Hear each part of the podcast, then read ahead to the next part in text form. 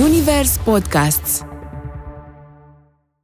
Bine ai venit la un nou episod al podcastului Istoria perezătoare by Zunivers. Astăzi vom vorbi despre primele apariții ale OZN-urilor din România. Mărturii privind OZN-urile sunt consemnate în texte încă din antichitate, fiind văzute și în evul mediu, ca și în epoca modernă. Există interpretări conform cărora și în Biblie apar evenimente legate de fenomenul OZN. Termenul de OZN a fost introdus în jurul anului 1950. Pe baza unui sondaj local inițiat de National Geographic, 55% dintre români cred în existența OZN-urilor. Istoria perezătoare cu Emia Vorenciuc, un podcast Zunivers. Semn mare s-au arătat pe ceriu, că au strălucit despre miază noapte ca un chip de om, de-au stătut multă vreme și iară s-au ascuns în văzduh. Tu știai că prima consemnare a unui fenomen OZN pe teritoriul nostru datează încă din anul 1517 și a apărut în letopisețul țării Moldovei scris de cronicarul Grigore Ureche? Cronica descrie cele mai importante evenimente petrecute pe parcursul a 235 de ani, din 1359 și până în 1594. În timpul lui Mihai Viteazul, pe cer s-a arătat un alt semn. S-a arătat deasupra taberei o mare cometă. Cele două apariții documentate din 1517 și respectiv 1595 par a fi primele consemnări despre OZN-uri din spațiul românesc.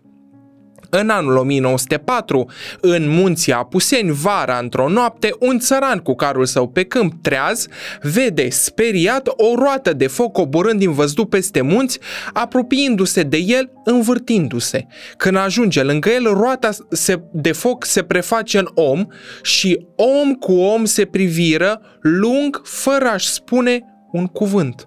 De la începutul secolului 20, mai exact din anul 1913, datează o altă consemnare a unui fenomen OZN din România. Pe parcursul unei luni întregi au fost semnalate 23 de cazuri de apariție al unor obiecte de formă rotundă care emanau o lumină foarte puternică.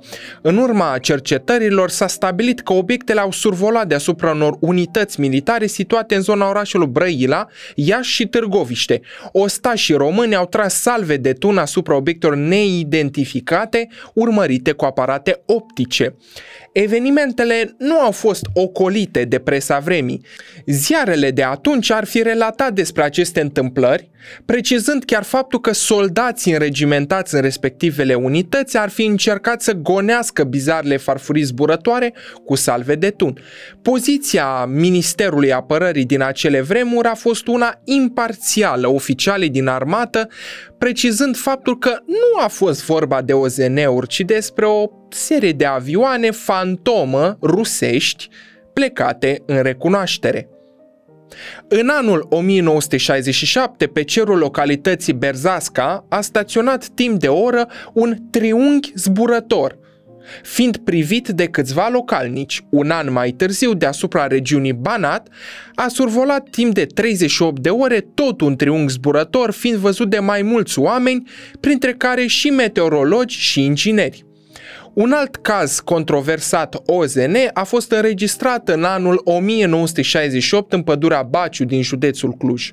Un obiect luminos neidentificat a fost observat între 2 și 6 septembrie 1972 într-o livadă lângă satul Valea Plopului, comuna Posești din Prahova.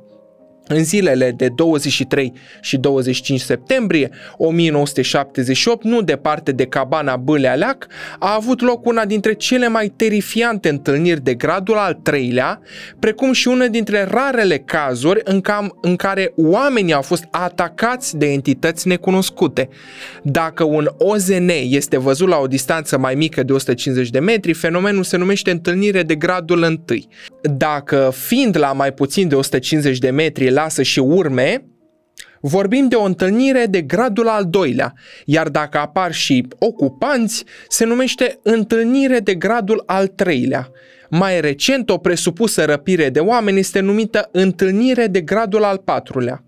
Victimele, circa 20 de militari în termen care se aflau într-o fostă cabană din apropiere de lacul Bâlea. Ceva mai recent, un alt fenomen OZN a fost observat în vecinătatea aeroportului internațional Otopeni în noaptea de 14-15 iulie 1997. Pe 31 octombrie 2007, în timpul unui zbor de antrenament desfășurat la baza aeriană 71 de lângă Câmpia Turzii, carlinga avionului este spartă în urma contactului cu patru obiecte zburătoare neidentificate. Atât pentru astăzi. Ne revedem data viitoare la un nou episod al podcastului nostru. Pe curând! Zunivers Podcasts